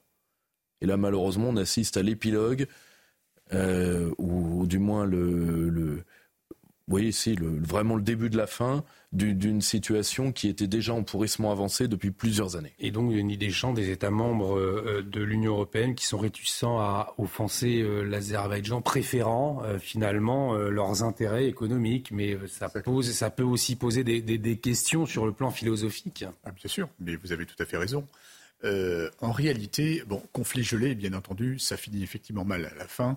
Et euh, là, en fait, pour rebondir sur ce qu'il vient de dire, on, s'est rendu compte qu'aucune grande puissance n'a appuyé sur un quelconque buzzer justement pour stopper l'Azerbaïdjan. Euh, on voit, moi, ce qui m'ennuie beaucoup plus dans cette affaire, c'est que, alors d'abord, c'est encore une population qui souffre, encore, Hein, et on savait que c'était une population fragile, d'ailleurs, parce qu'il y avait le Turc de temps en temps aussi qui bougeait euh, ses lignes. Et en fait, on voit qu'effectivement, Poutine euh, les a laissés tomber. Appelons un chat un chat. Il les a laissés tomber, alors que normalement, ils étaient plutôt sous la protection de Poutine, simplement parce qu'il va essayer de ramasser quelques soutiens turcs ou azerbaïdjanais dans sa guerre avec l'Ukraine. Donc on voit bien qu'il y a, c'est un billard à plusieurs bandes. D'ailleurs, aujourd'hui, a euh, évoqué le président Orban de, la Hongrie, et justement qui a dit il ne faut surtout pas intégrer un pays, l'Ukraine, qui est en guerre dans l'Europe. Donc vous voyez, chacun, euh, chacun joue sa partition dans cette affaire. Donc effectivement, une minorité, et d'ailleurs, on le voit bien, on voit le Kosovo qui commence à s'agiter aussi, on voit un certain nombre de minorités qui en fait ne sont plus du tout euh, protégé par des grandes puissances. Alors cependant, concernant le président Macron, il a, il a bougé quand même, euh, contrairement à énormément, d'ailleurs quasiment la plupart des dirigeants politiques. Lui, il s'est prononcé, euh, je crois, hier soir ou, aujourd'hui, euh, en disant que l'ONU aurait pu se saisir de, de beaucoup plus tôt que ça. Et maintenant que, en fait, le, déplacement de population a été fait, puisque maintenant on est à 80%, 80 de, la population, et eh bien en fait, maintenant que ah ben, maintenant l'ONU voudrait avoir une mission sur place pour aller observer ce qui se passe une mission humanitaire qui a été envoyée sur place, euh, Pierre-Yves Rougeron. Mais c'est vrai que quand on voit la situation en Ukraine, alors c'est vrai que ce n'est pas euh, forcément comparable, mais on, peut se dire qu'effectivement, d'un côté, les Ukrainiens ont été massivement euh, aidés, les populations ukrainiennes, et on le comprend après l'invasion de la Russie, et que là, cette population arménienne, eh bien, elle est laissée tomber. C'est un peu ça aussi parfois euh, qui peut interroger. Ben, pour une raison qui, est horrible, mais qu'il faut quand même s'avouer, c'est que l'Ukraine est dans des agendas importants de grande puissance, l'Arménie ne l'est pas. Je suis, je, suis désolé de le dire, vous prenez un exemple. Il y, avait un projet de déclaration commune de plusieurs pays. Monsieur Orban l'a fait euh, capoter. Vous savez pourquoi? Il a utilisé un argument culturel qui cache les intérêts de la Hongrie, qui sont euh, plutôt vers l'Est il a utilisé un argument simple, c'est moi, en tant qu'Hongrois, je suis un peuple touran. Le touranisme qui unit les Hongrois, les Turcs et les Mongols. Mhm. Bon, c'est-à-dire les fils d'Attila, si vous voulez. Or, voilà, pour moi, les Azéris, je me sens plus proche d'un Azéri que d'un Arménien. Terminé, on s'en lave les mains. Or, euh, le, qu'on le veuille ou pas, ça va être le concours de celui qui va le mieux cacher ses intérêts, alors qu'en Ukraine, on était dans des agendas importants de grande puissance. Là, comme personne, comme la plupart des billes sont côté azerbaïdjanais, la messe Jean-Baptiste Souffron, quelques secondes avant le, journal de 23h, je vous voyais faire la moue quand vous entendiez euh, Pierre-Yves Rougeron expliquer. Oui, parce que non, je, je, suis pas mal à l'aise parce que c'est pas tellement une question d'agenda, c'est aussi le fait que la zone était sous contrôle russe initialement. Il y a 2000 soldats russes dans l'enclave mm. qui ont laissé les troupes euh, de l'Azerbaïdjan arriver sans lever le petit doigt. Et en fait, le temps que des liens se tissent entre l'Arménie et l'Occident, l'Arménie qui avait fait le choix depuis 1988, le choix d'être soutenue par la Russie et pas par l'Occident. Eh ben, le temps que ces liens se tissent, ben, ça va pas se faire non plus en cinq minutes. Ça, de ce point de vue-là, c'est normal. Mais c'est pour ça qu'il faut accueillir positivement aussi euh, la mission de l'ONU, le fait que les choses commencent à s'organiser et, et, ça va venir, je pense. Mais euh, il ne faut pas euh, partir du principe que non, euh, c'est qu'on les laisse tomber. C'est mmh. pas ça. C'est que bah, c'était leur choix aussi pendant longtemps d'être soutenus par la Russie. À partir du moment où elle ne les soutient plus du tout, même au contraire, elle leur tire des balles dans le pied, c'est peut-être maintenant qu'on a une opportunité historique et qu'il va falloir s'en saisir dans les temps qui viennent. Allez, il est 23h30. Bienvenue si vous nous rejoignez dans Soir Info Week-end. Tout de suite, le journal. On retrouve Félicité Kindoki. Et à la une de l'actualité, euh, félicité, toujours aucune euh, trace de l'INA hein, dans le Barin, mais, mais des évolutions dans l'enquête visiblement. Hein. Ce sont ça les, dernières informations. Oui, euh, Olivier, une semaine après la disparition de l'adolescente de 15 ans, la piste criminelle est sérieusement envisagée. Les recherches se poursuivent. Ce matin, les gendarmes ont procédé à des actes de police technique et scientifique et une maison a été placée sous scellé. On rejoint Solène Boulan à Plaine dans le Barin pour un point sur les investigations. Ici, à Diespar, hameau de la commune de Plaine, d'où est originaire euh, Lina, une maison a été mise euh, sous scellée par la gendarmerie euh, ce samedi. Les gendarmes ont quitté l'intérieur de la maison vers 21h après avoir inspecté les lieux. Cette maison, elle appartient donc à un habitant de Diespar dont on ne connaît pas encore l'identité. Elle est située à environ 5 km du domicile de Lina. Pour l'instant, aucune communication officielle n'a été réalisée par le parquet. Aucune information non plus sur une éventuelle euh, garde à vue. Les enquêteurs poursuivent donc euh, leurs investigations. Seule certitude, le téléphone de la jeune fille a cessé d'émettre à 11h22 le samedi 23 septembre dernier, alors qu'elle se rendait à la gare de Saint-Blaise-la-Roche depuis Plaine où elle habite. Christian Proutreau, la signification d'une maison placée sous scellé dans un instant, mais avant Denis Deschamps, c'est vrai qu'on suit tout cela de, très près, on s'identifie euh, en tant que parents, grands-parents ou, amis, et c'est vrai que toutes ces, nouvelles, eh bien, euh, on, est là à suivre, à regarder, on a envie de savoir, bien évidemment. Bien sûr, parce qu'en fait, l'événement nous percute, euh, c'est le choc émotionnel en réalité, donc on voudrait tout de suite trouver la solution, mais attention, le commandant Proto l'avait dit tout à l'heure, le temps de l'enquête n'est pas le temps médiatique. Mm. Et ce sont des gens qui travaillent de manière très consciencieuse. On ne peut rien leur reprocher. Ils travaillent énormément à la fois par élimination et ensuite par cercle concentrique. Effectivement, là maintenant, on commence à avoir des premiers éléments, tant mieux, mais il faut surtout pas croire qu'on va trouver la solution en deux secondes. Euh, reconstituer le puzzle de la vérité prend du temps, donc c'est pas le temps médiatique. Une maison placée sous scellé, donc ce soir, c'est l'information concernant la disparition de Lina Christian Proutot. Quelle première conclusion on peut tirer lorsqu'on apprend qu'une maison est, placée sous scellé dans ce type d'affaires? Ah mais Si elle a été sous scellé, c'est qu'elle a été perquisitionnée. Si elle a été perquisitionnée, qu'il y a une autorisation de perquisition. Donc c'est un acte euh, judiciaire très important. Et que euh, à ce moment-là, c'est qu'on pense que dans le ou les propriétaires qui, euh, de cette maison, il y a un faisceau de présomption qui ont conduit à cette perquisition, sans savoir qui est propriétaire de cette maison, on a de fortes chances d'imaginer que les soupçons sont des soupçons qui sont liés à cette enquête, bien évidemment, et en particulier au dernier témoignage sur le véhicule qui avait été aperçu, qui a été l'objet de, de ce témoignage de cette jeune fille qui a été à, plusieurs, à deux, à deux reprises, je crois, interpellé par un individu. Maître Souffron, cela veut dire qu'il y a peut-être ce qu'on appelle des indices graves et concordants qui auraient pu être découverts. si, c'était des indices graves et concordants, dans ce cas, la personne serait mise en examen, ce qui n'est pas encore le cas. Euh, mais ça va peut-être venir demain, la semaine prochaine. Enfin, on va bien voir. Non, ce que ça veut dire aussi, c'est que bah, visiblement, ils ont décidé de, procéder euh, à, des saisies et des analyses. Et c'est là que euh, les, enquêteurs scientifiques vont entrer en jeu avec euh, bah, leur célérité, leur capacité à faire émerger des choses incroyables, et puis en même temps les limites que ça peut poser derrière, parce que parfois, bah, on a beau sortir la police scientifique, on ne trouve pas non plus grand-chose, parce que ça ne s'est pas passé comme on pensait. Mais souvent, on a des surprises dans ce genre de dossier, même au bout de plusieurs mois.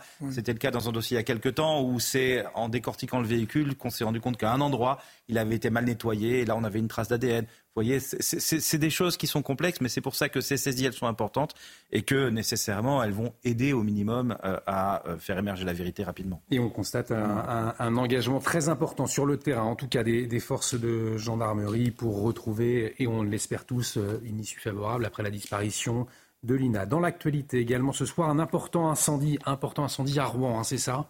Le feu s'est déclaré en fin de journée dans un immeuble du quartier Saint-Julien. Selon le maire de la ville, Nicolas Meyer-Rossignol, il s'agit d'un immeuble désaffecté. Il n'y a pas de victimes à ce stade.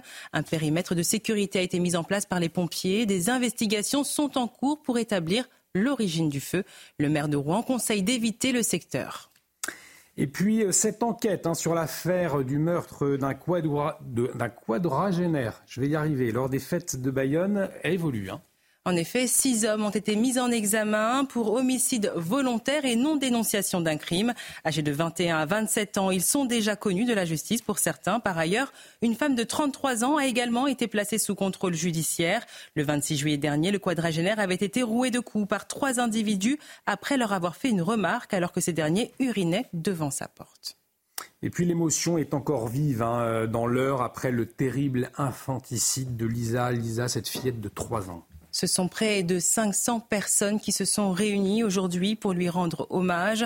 Des roses blanches ont été déposées dans le jardin proche de la mairie de Conches-en-Ouche où la fillette est décédée après les violences présumées de la part de sa mère et de son beau-père. Nous en avons largement parlé ce soir. Ces annonces du gouvernement, 42 mesures, 42 mesures pour mieux protéger les soignants. Félicité. Dans ce plan présenté par la ministre déléguée chargée des professions de santé, trois grands axes se dégagent. La prévention, la sécurisation du cadre d'exercice et l'accompagnement des victimes. Des mesures particulièrement attendues par les soignants et qui semblent faire l'unanimité chez les professionnels de santé. Un sujet de Charles Pousseau. Chaque année, plus de 30 000 actes de violence sont enregistrés dans les établissements de santé. Dans une enquête, L'Ordre des infirmiers annonce que plus de 60% d'entre eux déclarent avoir déjà été agressés. D'après le président de l'Ordre, il était temps que des mesures arrivent. Les infirmiers sont les premières, parmi les premières victimes de violence avec euh, nos confrères les pharmaciens et les, médecins. Et donc, euh, on avait, nous, objectivé qu'il y avait un vrai besoin autour de ce plan et la ministre s'est emparée à bras le corps et fait beaucoup de propositions euh, qui sont assez importantes et donc c'est vraiment un premier pas mais c'est un pas significatif jusqu'à présent il n'y avait rien. Au total, 42 mesures pour protéger les soignants. Parmi elles, des sanctions pénales renforcées, la création d'un délit d'outrage contre les professionnels libéraux. Le gouvernement veut améliorer l'accompagnement des victimes en systématisant la prise de plainte dans les établissements ou en cabinet. 42 mesures satisfaisantes pour le président du Conseil de l'Ordre des médecins. Globalement, nous sommes satisfaits de, ce plan puisqu'il reprend une grande partie de nos propositions et de nos constatations. Mais je dois dire que ce plan, on verra après avec la mise en route, est assez complet. Les soignants seront aussi préparés à la gestion de l'agression afin de prévenir toute agressivité qui monte. On en vient à cette collecte exceptionnelle des Restos du Cœur. Elle a eu lieu aujourd'hui en Gironde. La campagne d'hiver n'a pas encore commencé, que déjà les stocks sont tendus. Le nombre de bénéficiaires en Gironde est en très forte augmentation. Alors la fédération a organisé une collecte exceptionnelle dans des supermarchés du département. Un sujet de Jérôme nous ce vendredi, c'est jour de distribution dans ce centre d'accueil des Restos du Cœur. La campagne d'hiver n'a pas encore commencé, que les stocks sont déjà très bas. On le voit très très bien par rapport à ce qu'on faisait avant. Il y avait beaucoup, de, beaucoup moins. Beaucoup, beaucoup moins. Et donc on est obligé de réduire très sensiblement les quantités. Les bénéficiaires ont remarqué que leurs paniers sont moins garnis. Mais ils comprennent cette situation tendue. Ça a beaucoup réduit, mais parce qu'il y a beaucoup de gens aussi on est euh, de plus en plus nombreux aussi à être en difficulté, donc euh, c'est compréhensible. Au niveau euh, l'étage de tout ça, mais enfin, ils donnent ce qu'ils peuvent, les pauvres font ce qu'ils peuvent, et je comprends la situation maintenant. C'est ici, dans ce hangar, que sont préparées les commandes pour fournir les lieux de distribution en Gironde. Les stocks sont très bas, certains racks sont désespérément vides et le nombre de bénéficiaires est en forte augmentation en Gironde. On est en famille accueillie 19% euh, de plus, mais c'est surtout un repas servi où on est à 23% de plus. L'année Covid, on avait fait une, collecte exceptionnelle aussi, hein, euh, donc on avait eu à peu près 50 tonnes. Donc si on arrive à 50 tonnes, euh, ça nous permettra de préparer l'hiver un peu plus sereinement. Ce samedi, une collecte exceptionnelle est organisée en Gironde pour essayer d'augmenter les stocks. 54 grandes surfaces dans tout le département participent à l'opération. Denis Deschamps, toujours plus de pauvreté et des stocks très bas euh, dans les restos du cœur. C'est dramatique en réalité. Il y, a, deux phénomènes liés à ça. Le premier, c'est que je trouve scandaleux qu'un certain personnel politique, que je ne nommerai pas, mais ça va vous, tous vous revenir en, mémoire, dénonce, voire montre du doigt des gens qui font des dons exceptionnels au Resto du Cœur par rapport à des situations euh, dramatiques, hein, où il y a eu des dons conséquents, et il faudrait les remercier. alors que ce personnel politique les a dénoncés, et en même temps, ce personnel politique joue sur la misère des gens pour essayer d'avoir leur vote pour les prochaines, euh, pour les prochaines élections. Hmm. Il faut savoir que depuis des dizaines d'années, on fabrique, malheureusement, excusez-moi du terme, il est très euh, maladroit, on fabrique des pauvres en France, notamment dans les territoires, parce que le coût de la vie augmente significativement, alors que les revenus ne montent pas, et on le voit par rapport, vous savez, on appelle ça des signaux faibles en géopolitique, et on voit la montée du nombre de, de, de gens qui bénéficient des restos du cœur, parce qu'ils n'ont plus les moyens d'avoir, d'avoir des repas à la maison, notamment avec les enfants, les étudiants également. Mmh. Et on voit statistiquement dans des sondages que parfois, il y a des gens qui sautent un repas par jour, parfois ils n'ont qu'un seul repas par jour. Ça, c'est la réalité. Et ce qui est scandaleux, c'est qu'il y a des gens qui en font le commerce politique sur la misère des gens. Ça, c'est scandaleux. Effectivement. Euh, situation en tout cas très inquiétante. Merci Denis euh, Deschamps. Le pape François dans l'actualité euh, encore aujourd'hui puisqu'il a ordonné 21 cardinaux, des cardinaux ici des quatre continents. Félicité. La majorité d'entre eux seront appelés un jour à voter pour son successeur. Il s'agit de diplomates, de proches conseillers et des hommes de terrain. La cérémonie solennelle s'est tenue ce matin sur la place Saint-Pierre de Rome. Les nouveaux cardinaux se sont agenouillés devant le pape pour recevoir la barrette, une toque quadrangulaire et un anneau cardinalis. Merci beaucoup. Félicité pour toutes ces informations. Il nous reste quelques minutes avant de, clore cette émission, soit Info Week-end. Euh, je voulais vous entendre sur cette manifestation aujourd'hui aujourd'hui en soutien aux policiers, une manifestation tout juste une semaine après celle contre euh, les dites violences policières. Alors, elle a eu lieu à Paris, vous le voyez sur ces images. Ça s'est passé place de la République. Euh, une manifestation initiée par le collectif La France aime sa police euh, et par Jean Messia, notamment, que vous connaissez, qui vient sur ce plateau. des rassemblements qui étaient prévus dans les hôtels de police Strasbourg, Lyon, Avignon, Marseille ou encore Metz. On va écouter quelques présents, personnes qui ont tenu à être présentes à ce rassemblement. C'est important parce qu'il y a énormément d'agressions à l'heure actuelle. Euh, l'autorité de l'État est remise en cause et, donc euh, il faut prendre ses responsabilités et soutenir euh, la police pour que les choses reviennent dans l'ordre. Ils sont là pour nous protéger et, c'est pour moi ça sera, ça sera toujours des protecteurs et non pas des, des, violents, de violents comme, comme certains veulent le dire. La police, c'est quand même euh, la, sécurité euh, pour notre pays et je pense qu'elle n'est pas respectée euh, aujourd'hui et il faut que ça change, que la peur change de côté.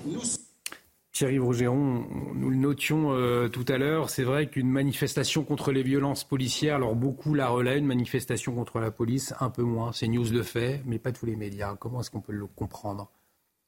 À la fois par la sociologie des, par la sociologie des médias français, parce qu'il y a quand même oui, ce que nous disions euh, au premier passage, c'était le, c'est un ressentiment anti-étatique assez fort dans une part, euh, dans une part des médias, et aussi pour comment dire, pour un effet même de sensationnalisme, parce que prenez les manifestations sur les violences policières.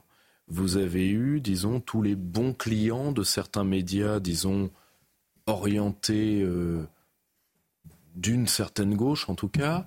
Vous aviez euh, le collectif Adama, vous avez tous ces mm. gens-là, donc qui ont des journalistes un peu affiliés qui, qui, euh, qui couvrent à peu près tout ce qu'ils font. Voilà, c'est alors que objectivement, il n'y a pas certains d'ailleurs même s'en prennent à CNews en disant c'est un peu le média proflique, parce qu'en réalité, il n'y a pas de stratégie de communication de la police, euh, disons, hiérarchisée, préparée, planifiée à l'égard de, de, la totalité de la population. Mais c'est vrai, Christian Proutot, on constate aussi ces dernières années la volonté de certains politiques de vouloir déstabiliser aussi cette institution. On peut rappeler hein, euh, ces propos de Jean-Luc Mélenchon euh, mm. euh, qui parlait de la police qui tue.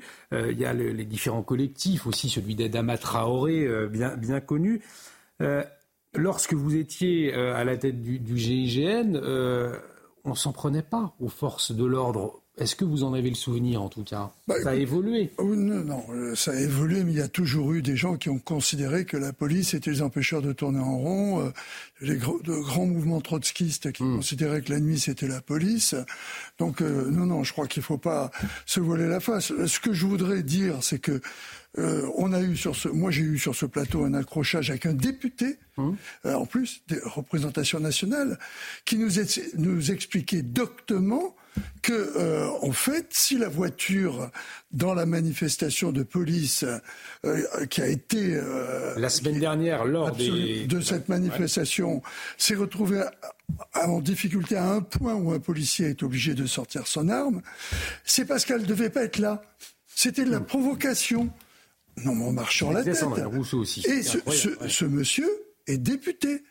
Je ne comprends pas qu'il n'y ait pas eu au niveau de l'Assemblée nationale au moins une remarque sur sa présence dans cette manifestation où des encagoulés s'en sont pris avec, à, des policiers au risque de faire ce que l'on a déjà vu, euh, c'est-à-dire voir une voiture brûlée, puisqu'ils ont cassé les vitres de cette voiture. Et qu'il a fallu qu'un policier, tout en maîtrisant euh, euh, se maîtrisant, sorte son arme sans tirer un coup de feu pour faire reculer des assaillants. Ce sont des assaillants. Et nous dire que c'est la police, la violence est systémique, parce que ce monsieur l'a dit, la violence est systémique, je suis désolé, ça mérite d'être poursuivi. Et en tout cas, des personnes donc qui se sont déplacées cet après-midi, place de la République, pour euh, soutenir l'institution police, les forces de l'ordre en général. On arrive au terme euh, de cette émission. C'était un, plaisir de vous entendre ce soir, messieurs, entendre vos, décryptages sur l'information, de vous entendre euh, débattre. Un grand merci Jean-Baptiste Souffron, merci Christian Poudot, merci Pierre-Yves Rougeron, merci euh, Denis Deschamps. un grand merci à vous, bien évidemment. Félicité Ndoki. Un grand merci également à, Laura Tapiro, Arthur Veil qui m'ont aidé à préparer cette émission.